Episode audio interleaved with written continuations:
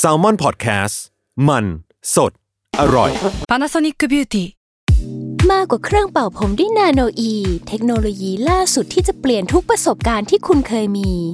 นาโนอีมอยส์เจอร์พลัสเพิ่มความชุ่มชื้นให้เส้นผมหลังใช้งานมากขึ้นถึง 18 เท่า พร้อมชะลอการเฟดของสีผมสำหรับคนชอบทำสีผม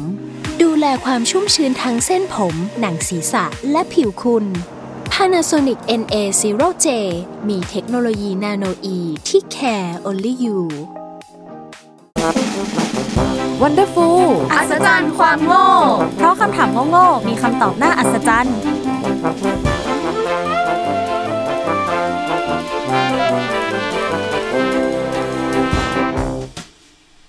สวัสดีค่ะ ยินดีต้อนรับเข้าสู่รายการ Wonderful อัศจรรย์ความโง่ เพราะคำถามโง่ๆมีคำตอบน่าอัศจรรย์ค่ะ แอบลุ้นแอบแบลุ้บนลุ้น ตอนนี้เราก็อยู่กับพลอยนะคะ สแตมป์ค่ะ วีวันค่ะวู้ EP 15 แล้วเนาะใช่อ่าวันนี้เราจะมาถกเถียงกันในเรื่องของวงการเพลงกันนะคะทุกคนอ่าโย นี่ก็เลยเฮ้ยเฮ้ยอย่างอย่างก็เรื่องวงการเพลงของเราอะอะเกริ่นก่อนว่า อะปกติเราฟังเพลงแบบไหนกันบ้าง ชอบฟังป๊อปอินดี้ประมาณนี้ปกติแบบฟังทุกแนวเลย K-pop J-pop อินดี้สากลอะไรอย่างเงี้ยแต่ว่าล้านช่วงนี้แปดเออช่วงนี้ติด J-pop มาก แล้วก็อ่าช่วงนี้เข้าสู่วงการแบบแร็ปญี่ปุ่น เฮ้ย จริงเหรอเอ้ยฟังของอะไรฟังของอะไรได้ nobodyknows+ อะไรสักอย่าง พี่ต้นกล้าแนะนำมาพี่ต้นกล้าแห่ง Artword นะคะ ขอบคุณที่แนะนำเพลงเราอยากมารู้ด้วยก็ไปถามพี่ต้นกล้าได้อะถูกต้อง อะ มากลับมาที่คำถามของเราเนาะซึ่งเรายังไม่บอกเลยว่าคำถามคืออะไร คือที่จริงคำถามนี้เป็นคำถามที่เราได้มาจากพลอย พอเราฟังแล้วเราก็เลยพลอยสงสัยไปด้วยอ่าคือปกติทุกวันเนี่ยที่เราฟังเพลงในชีวิตประจำวันของเราเนี่ย ศิลปินที่เราคิดว่าดังที่สุดมาแรงที่สุดในไทยอะแบบติดอันดับท็อปทอปของแบบเด็กวัยรุ่นทั่วไปเลยอะนั่นก็คือ Blackpink ใช่ไหมอืมเออ แบบว่าชาว Blink อะไรต่างๆ ใดๆ ก็คือเราไปดูสถิติของเอ่อ YouTube มานะคะ ที่เขาเป็นแบบว่ายอดวิวที่เป็นแบบสตรีมสูงที่สุดใน YouTube คนที่เป็นอันดับหนึ่งนะคะ ไม่ใช่ Blackpink นี่สิ แต่ก็คือคุณมนต์แคนแก่นคูณนั่นเอง เออซึ่งถือว่าเขาได้ครองแชมป์ศิลปินที่มียอดสตรีมบน YouTube สูงที่สุด 3 ปีซ้อนเลยทุกคน ตั้งแต่ปี 2020 จนถึงปีล่าสุด 2022 นะคะ คือยอดโดยรวมสตรีมของเขาอะสูงถึง 802 ล้านครั้งเลยอะอยากถามก่อนว่าทุกคนฟังคุณมนแคนกันไหม คือไม่ได้แบบว่า ไม่ได้เป็นคนที่เปิดเข้าไปฟังเพลงของคุณมนแคนแบบเออจะเข้าไปฟังโดยเฉพาะอะไรเงี้ยแต่คิดว่า อาจจะเคยได้ยินผ่านๆหรือเปล่าไม่แน่ใจคือคือของเราอะแบบไม่ค่อยฟังเพลงลูกทุ่งอยู่แล้วเข้าใจแล้วแบบจริง ๆ เพิ่งได้ยินชื่อมนแคนแก่นคุณแบบชัดๆอะก็ตอนเห็นสถิติกับแบ็คพิงอะคือแบบเฮ้ยเขาเป็นใครวะเนี่ย คือแบบเก่งเก่งมากอะจริงก็คือเราก็เลยอารมณ์เหมือนพลอยเลยอะที่แบบว่า เออไม่ได้รู้จักมาก่อนเหมือนกันใช่ แต่อะกลับมาที่สถิติของ YouTube เนาะคืออันดับที่สองอะคืออิลสลิก แล้วก็อันดับที่สามอะก็คือคุณโอมสลันก็คือแรปเปอร์เหมือนกัน แล้วถึงค่อยมาเป็นอันดับสี่ที่เป็น Blackpink อันนี้คือสถิติของปี 2022 เนาะเออซึ่งขอออกตัวมาก่อนเหมือนกันว่า ไม่เคยฟังเพลงคุณมนแคนแก่นคุณมาก่อน แล้วก็ไม่ค่อยเป็นสายแบบลูกทุ่งอะไรเท่าไหร่ด้วย แต่ว่าด้วยความที่เราอะสงสัยเรื่องนี้แบบมากๆมาก ๆเลย ก็เลยแบบใช้การรีเสิร์ชแล้วก็ไปถามผู้รู้มาเยอะมากนะคะ เพื่อตอบคำถาม ของเราในวันนี้นั่นเองที่ว่าทำไม ยอดวิวของคุณมนแคนแก่นคูณถึงชนะ Blackpink ได้อะเราขอเกริ่นประวัติของคุณมนแคนแก่นคูณก่อนเนาะคือคุณมนแคนแก่นคูณหรือคุณกิตติคุณบุญคำจุนเนี่ยเป็นศิลปินในสังกัดค่าย Grammy Go หรือ GMM Grammy นะคะ ซึ่งเขาผลิตผลงานเพลงยอดฮิตออกมามากมายตั้งแต่ปี 2534 เลย ก็คือก่อนเราเกิดอีก ก็ยังมีเพลงฮิตๆที่ชื่อว่ายังคอยที่ซอยเดิม ยามท้อขอโทรหาสร้างฝันด้วยกันบ่อ้ายฮักเจ้าเด้องานแต่งคนจน หรืออะไรประมาณนี้ ด้วยเนื้อหาเพลงที่มีความหลากหลายอารมณ์และบริบทเข้าถึงทุกอีเวนต์และทุกคนความสัมพันธ์ในชีวิตของคนฟังเนี่ยก็คือจึงทำให้คุณมนต์แคนแล้วก็เพลงของเขาเนี่ยได้ครองใจคนทุกรุ่นทุกวัยไปได้นั่นเอง และเพลงของผู้บ่าวคนเนี้ยล้วนมียอดวิวในแต่ละเพลงแตะหลักร้อยล้านวิวทั้งนั้นเลยเว้ยเออซึ่งแบบ เราก็รู้สึก Amazing มาก ๆ นะคะ ซึ่งไม่เพียงแต่ฮิตสำหรับชาวอีสานเท่านั้นนะ แต่เราก็ยังเพิ่งคนพบว่าวัยรุ่นทั่วไปอย่างเราๆเนี่ย ก็มีคนฟังพี่มนแคนเยอะเหมือนกัน คือเราลองไปเช็คทวิตมา แล้วก็ลองสิร์ชไปเลยว่าคุณมนแคนอะไรเงี้ย ตอนนั้นก็คือวัยรุ่นเนี่ยเขาก็เรียกคุณมนแคนเลยว่า พี่มนแคนซอนเบนิม ซึ่งซึ่ง선배님ก็แปลว่าแบบรุ่นพี่อะไรแบบนี้แล้วคือล่าสุดทางค่ายแกรมมี่โกลด์เนี่ยเขาก็ได้ออกอัลบั้มของคุณมนต์แคนมาที่ชื่อว่ามนต์เพลงมนต์แคน ซึ่งในอัลบั้มเนี่ยเขาก็ปรับแบบเคป๊อปมาเวอร์ก็คือมี photo card สี่แบบแถมไปด้วย แล้วก็โปสการ์ด14 แบบอะไรอย่างงี้เออให้สะสมด้วยใช่ๆ เห็นเหมือนกันที่แบบมีคนมา unbox ให้ดูอะไรอย่างเงี้ยใช่ใช่เราคือแบบก็เห็นแบบวัยรุ่นชาวทวิตก็บอกว่าเนี่ย เคป๊อปต้องเอาอย่างนะแบบว่ามนต์แคน 선배님 เออมนต์แคน 선배님 อะไรอย่างนี้ ซึ่งมาถึงในส่วนของคำถามเรากันเลยดีกว่าว่า แล้วทำไมยอดวิวของเขาถึงสูงเป็นอันดับหนึ่งในประเทศไทยขนาดนี้เออเอาจริง ๆ เลยถ้าคิดจากสถิติเลยนะคะ คือประชากรของคนอีสานเนี่ยคิดเป็นหนึ่งในสามของคนไทยทั้งประเทศ ก็คือภาคตะวันออกเฉียงเหนือทั้งหมดเนาะแล้วเขาอะก็ทำงานกระจายกันอยู่ทั่วทุกภูมิภาคเลย ที่ไหนมีคนอีสานที่นั่นก็ต้องมีเพลงลูกทุ่งอีสานด้วย และนิสัยส่วนใหญ่ของคนอีสานอะเขาอาจจะชอบฟังเพลงแบบเป็นชีวิตจิตใจมากๆ ซึ่งไม่ว่าจะทำอะไรเนี่ยเขาก็จะมีเพลงเป็นส่วนประกอบของกิจกรรมเสมอเนาะไม่ว่าจะทำสวนเลี้ยงสัตว์ในสมัยก่อนอะ ก็คือเขาจะฟังทรานซิสเตอร์กันเนาะเคยดูแบบเรื่องมนต์รักทรานซิสเตอร์อะไรอย่างงี้ไหมเคยเห็นเคยเห็นเคยเห็นเหมือนกันแต่ว่าก็ไม่เคยดู เออเราอะไปดูมาทั้งแบบว่าหนังแล้วก็ละครอะไรอย่างงี้ที่แบบเขา adapt กันอะไรเงี้ยซึ่งก็คือเขาก็จะมีแบบทรานซิสเตอร์ที่เป็นเหมือนวิทยุอะไรเงี้ยแล้วก็เปิดฟังตามแบบท้องทุ่งอะไรเงี้ยแล้วก็แบบเออเขาก็จะอินกันมาก ๆ เลย คือเดี๋ยวนี้ก็สบายหน่อยเนาะเพราะว่าปัจจุบันเนี่ยก็มีมือถือแล้วก็ มันมีอินเทอร์เน็ตมี 3G อะไรเงี้ย ก็ทำให้ทุกคนเนี่ยเข้าถึงสื่อเพลงอะไรเงี้ยได้ง่ายขึ้นกว่าเดิมไปอีกนะคะ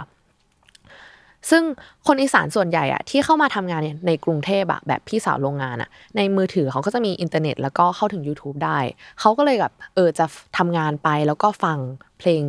พวกนี้พร้อมกันไปเลยนะคะ ซึ่งว่าด้วยเรื่องของแพลตฟอร์มการฟังเพลง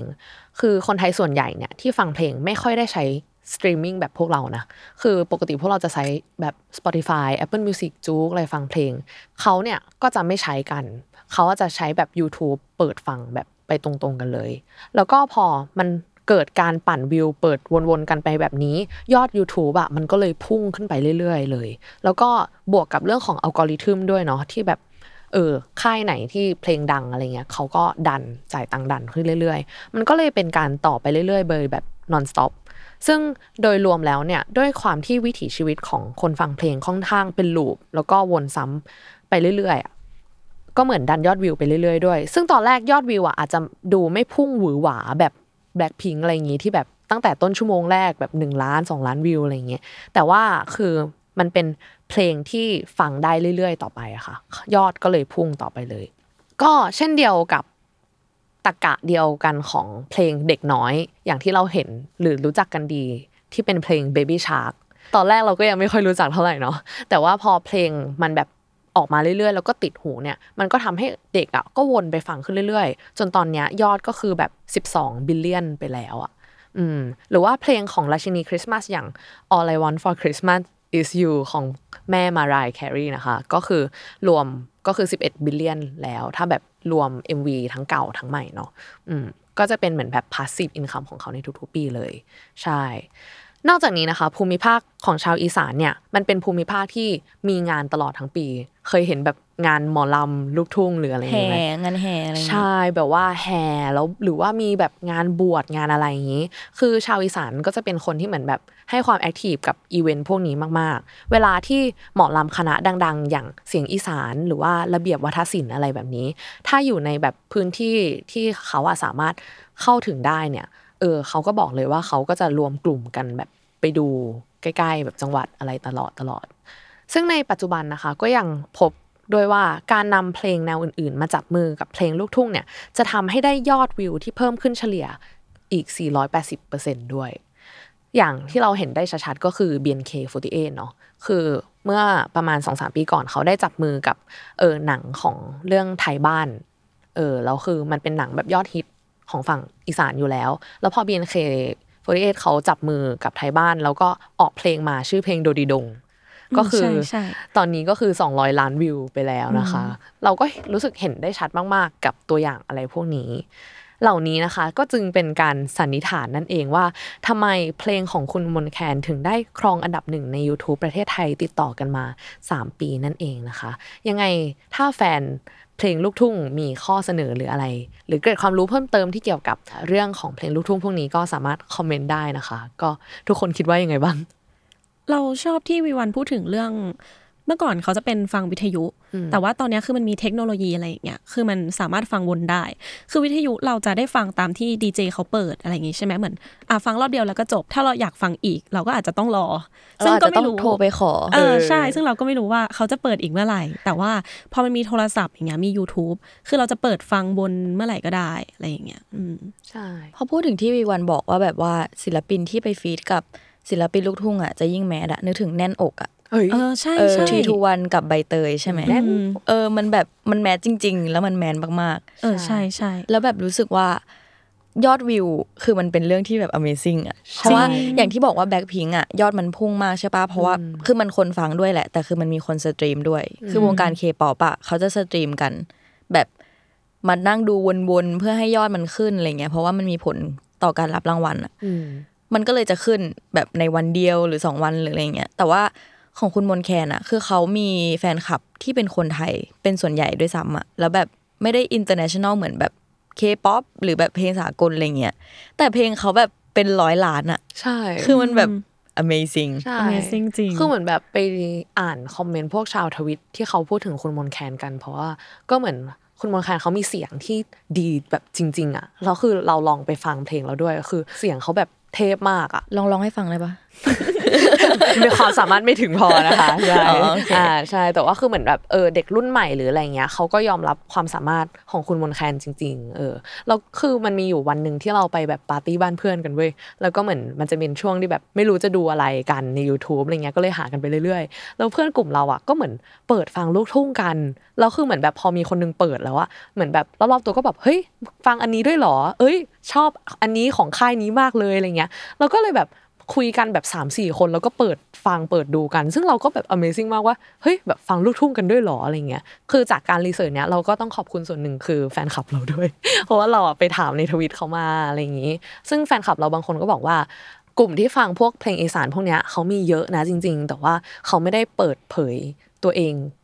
แบบเยอะเท่าแบบกับ K-pop J-pop อะไรนั่นเอง อาจจะเป็นเพราะเราอยู่ในแบบ สภาพแวดล้อมอะไรอย่างงี้ด้วยปะใช่อาจจะเป็นเพราะว่าแบบสภาพแวดล้อมหรือว่าเพื่อนๆเราส่วนใหญ่หรือว่าคอนเสิร์ตที่จัดตามกรุงเทพของเราเนี่ย ส่วนใหญ่ที่เราเห็นก็จะเป็นพวกแบบ indie pop อะไรอย่างนี้ใช่แต่จริงนะแบบคืออย่างที่เห็นในกรุงเทพก็คือจะเป็นแต่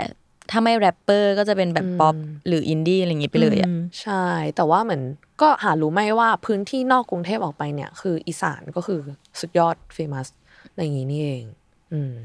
ใช่ เหล่านี้นะคะก็เป็นเรื่องของเพลงอีสานที่เกิดขึ้นนะคะ ก็แฟนๆชาวอีสานสามารถให้ความเห็นเพิ่มเติมได้เลยนะคะ ก็ขอบคุณสำหรับข้อมูลตรงนี้มากๆนะคะ ก็ก็ขอบคุณที่ฟังใน EP 15.1 นะคะ กับเรื่องของคุณมนแคนเกล่นคูณนะคะ ก็ใครสนใจที่จะฟังคำถามต่อไปในเรื่องของวงการเพลงนะคะ ก็ไปต่อที่ EP 15.2 ของคุณสแตมได้เลย คุณสำสแตมป์เอ้ย